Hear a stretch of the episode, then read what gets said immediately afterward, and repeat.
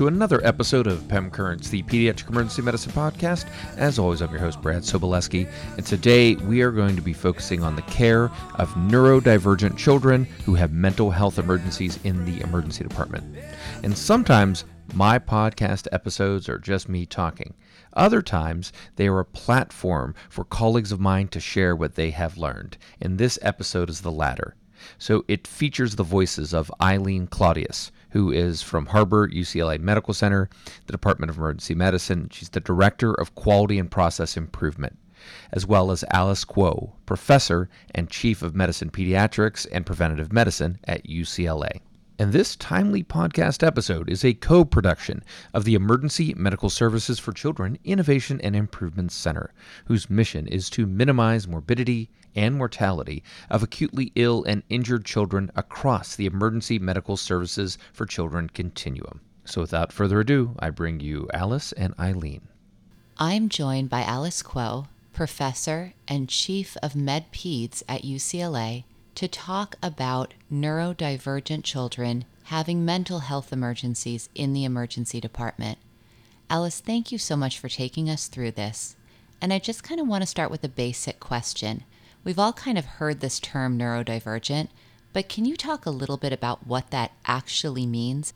The term neurodivergent has emerged over the last few years to describe individuals who may consider themselves to have their brains wired a little bit differently from the rest of the population. Autistic comes to mind when we think about individuals who fit this category, but neurodivergent individuals also include people with ADHD, people with learning disabilities, or just people who see the world a different way. One of my autistic patients explained it to me really well, I think he was 11 years old, and he said that being autistic was like being an Android phone in an iPhone world. And when I use that analogy, it really does resonate with a lot of people to recognize that we have to accept all different types of individuals and the way their brains are wired. When you were discussing mental health emergencies in neurodivergent individuals, you seemed to hone in on anxiety as being a really central feature. Can you discuss that for a minute? Sure. Speaking about autism more specifically, we know that around 80% of individuals who are autistic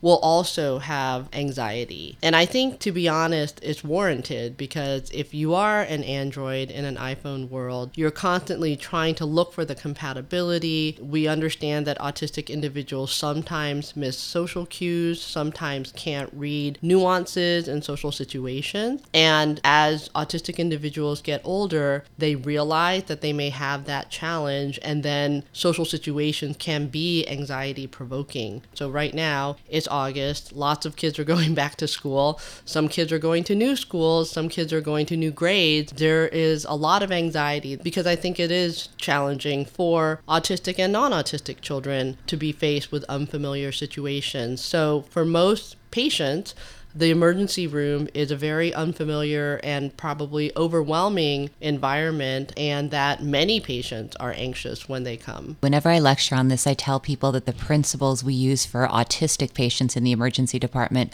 are really things we should probably be considering for all patients in the emergency department because who loves loud buzzers and bright lights and 6,000 people walking into your room? I mean, it doesn't matter if you're neurotypical or neurodivergent, it's a tough place to be.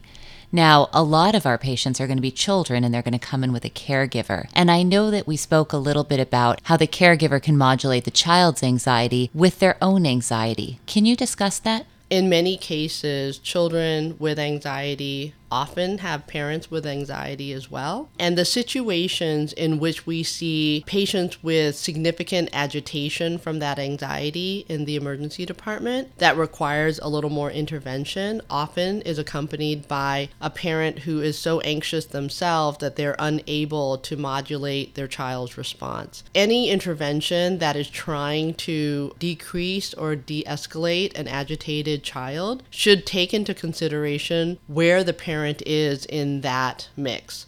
So if the parent is effective in trying to decrease the anxiety of the child, then enlisting the support of the parent and discussing, hey, what works? You know, is there a video that they like that they could watch, or would it help if we dim the lights? The parent can often give you those tips, and you can work together as a team to de escalate that child's agitated behavior. But in some cases, the parent is so anxious or agitated themselves that they're unable to give those cues or those clues. And then the staff, the nurses, the physicians are sort of left to try to figure out strategies to help that child's behavior. So, when we have a child come in with agitation and we're looking at the beginning steps of controlling agitation, verbal de escalation, environmental modification, that sort of thing, should we be approaching a neurodivergent child differently than we would a child termed neurotypical? That's a really good question because any agitated child is an agitated child, no matter how their brain is wired. And I think that the anxiety and the agitation sort of comes from this fight or flight response that individuals cannot help. And so the approach to any child with agitation should be the same, regardless of whether they are neurodivergent or not. Some strategies that help for de escalating agitation, especially in an environment like the emergency department, which is bright, loud beeps, lots of noise, lots of people, would be first of all, when approaching the child and the parent, to use softened tones, not too harsh, not too authoritative. Dimming the lights is another easy strategy to use because those harsh fluorescent lights in the emergency department can often be very stimulating Sometimes, if possible, parents who are aware of their child's sound sensitivity will bring noise canceling headphones. I've mentioned to some people that perhaps the ER could stock some because that can help also try to drown out the noise and protect the child from harsh sound, from the buzzing, from the beeping that can not just be very noisy but anxiety provoking because, you know, all of a sudden there's a beep and it's like, what does that mean? Is my heart okay? And so those strategies are very easy ones to employ in any emergency room situation. Now, you're talking about preventative strategies. The child does start to escalate. I know we always try to use distraction, and there's all of this stuff about VR and iPads and robots and bubbles, but we're already talking about a group of patients who are overstimulated to some degree. Do we want to go in there and provide more stimulation, or do we actually want to pull it back and provide less stimulation? I think it depends on the child, and this is where a parent who is able to be a teammate could be helpful because as much as we think of an iPad as being stimulating, especially those of us who don't necessarily turn to an iPad naturally to pass the time, in some cases, especially for neurodivergent children, being able to focus on a familiar game or a video is actually more soothing. There could be a paradoxical response, but I think it really depends on each individual child, and that's where somebody who knows knows the child and knows what makes them comfortable could be very helpful. Let's say you have a mildly agitated child with autism who is willing to take a nasal or an oral medication and just wants a little something to calm down, or the parents want it, or you want it. What would be your first go to in that situation? An oral benzodiazepine is often a good way to go if the child is able to take an oral medication. Very, very low dose, like 0.5 milligrams of lorazepam, depending again on the age and the size of the child. If we're at that point, there's also intranasal midazolam, which we do use in our urgent care clinics at UCLA as well. If the non medication strategies have not worked, are something that can be used in our toolbox to try to help that child break through their anxiety.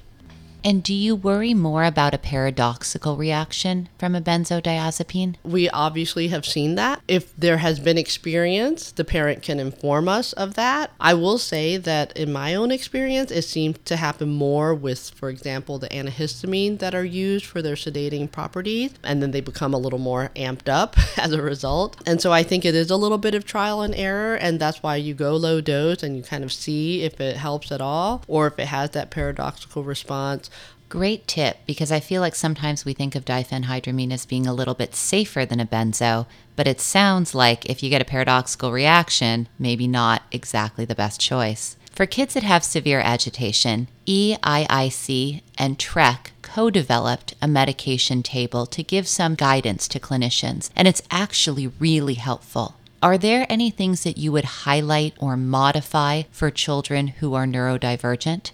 The FDA has approved two medications for aggressive behavior in autistic children, and those would be risperidone and aripiprazole. In my experience, it's not a single dose that would help with that level of aggression when there is, you know, biting, kicking, screaming, that level of agitation. I understand that while something like chlorpromazine could be effective. From the evidence standpoint is not as well supported but in practice especially in desperate situations a low dose of chlorpromazine can be used to try to control some agitated behavior.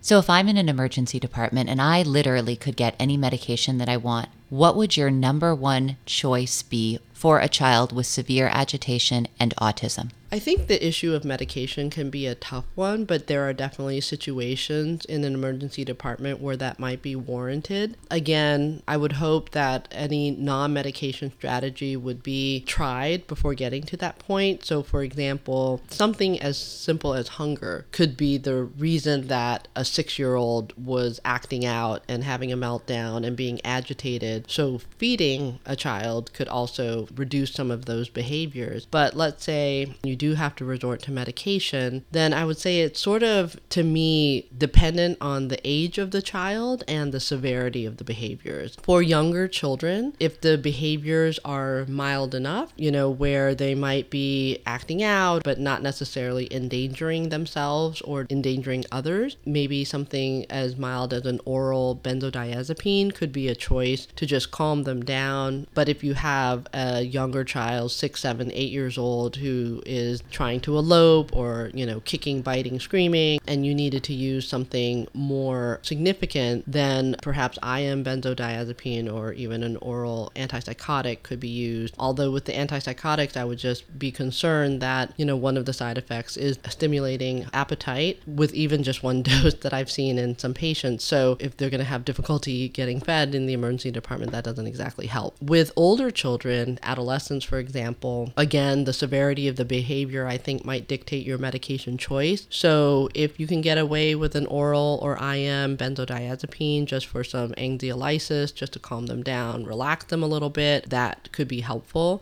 Sometimes, if they are verbal enough, they will actually say that they're feeling very agitated and anxious, and this is causing their behaviors, and they may actually request something that will help them calm down. In that case, I would tend towards a benzodiazepine as opposed to an antipsychotic. But if you do have an older child or an adolescent who is bigger and can possibly do significant harm to themselves or to staff, then doing, you know, an oral or even IM antipsychotic like haloperidol would probably be appropriate. So start with a sandwich. If that doesn't work, try an oral benzo possibly an oral antipsychotic. Have another sandwich ready if you do the latter. And in a child who is a little bit bigger and acting up substantially to the point that you're worried about the safety of the child or the staff, go ahead and give an intramuscular benzo antipsychotic a combination as you would for a typical adult patient who's having the same risk of endangering themselves or those around them. Occasionally, we end up needing to use physical restraints as well. Is there anything that we should know in terms of interfacing with a child or the family if we initiate physical restraint? I think the use of physical restraints is very challenging, although I do recognize that there's some scenarios where for the child's own safety it is the best choice. I would like to think, however, that physical restraints would not be used alone, but in conjunction with other techniques that would try to help the child manage their anxiety and their behaviors and often that would be either a benzodiazepine or maybe an antipsychotic at that point. I feel like there's so many things that you learn in the course of working with children who have autism. Any other tips that we could use in our time in the emergency department? In my experience as a primary care provider for autistic children and children with other neurodevelopmental conditions, is that they're children as well. And people should not be either put off by their autism diagnosis or afraid that they don't know how to connect with these children. I think there's a lot of misperception out there that these children are not emotional, that they don't have interest, that they don't want to communicate, that they don't want to form relationships, and that has not been my experience. As with any child, if somebody goes in trying to create rapport, having empathy, being kind, you can get really, really far in trying to manage somebody's anxiety with those very humanistic approaches. Thank you so much. I think this has been really helpful. And we do often tend to put these children into a totally different category and talk ourselves into the fact that we are going to have difficulty managing their agitation. And I think these are great takeaway pearls to help remind us that we're great at doing this. And just because a child is neurodiverse doesn't mean that we're not going to still be great at managing their agitation and showing them compassion. Thank you again to Eileen Claudius and Alice Kuo for delivering such timely information on a patient population that we are all increasingly encountering in the emergency department. The EMSC Innovation and Improvement Center has a full suite of educational offerings on its Pediatric Education and Advocacy or PEAK kits for agitation. I'll include the link in the show notes, as well as the contact information for our two speakers so that you can reach out to them if you have more questions or comments. To learn more about the EMSC Innovation and Improvement Center in general, visit their website at emscimprovement.center. You can email at km at emscimprovement.center or follow them on Twitter at emscimprovement. And as for me, well, I think you know where to find me. My website's pemblog.com. You can check out more educational content there. Follow me on Twitter at pemtweets. And any feedback you have about this episode, especially those when I bring in special guests, shoot me an email, direct message, comment on the blog, or a review on your favorite podcast site.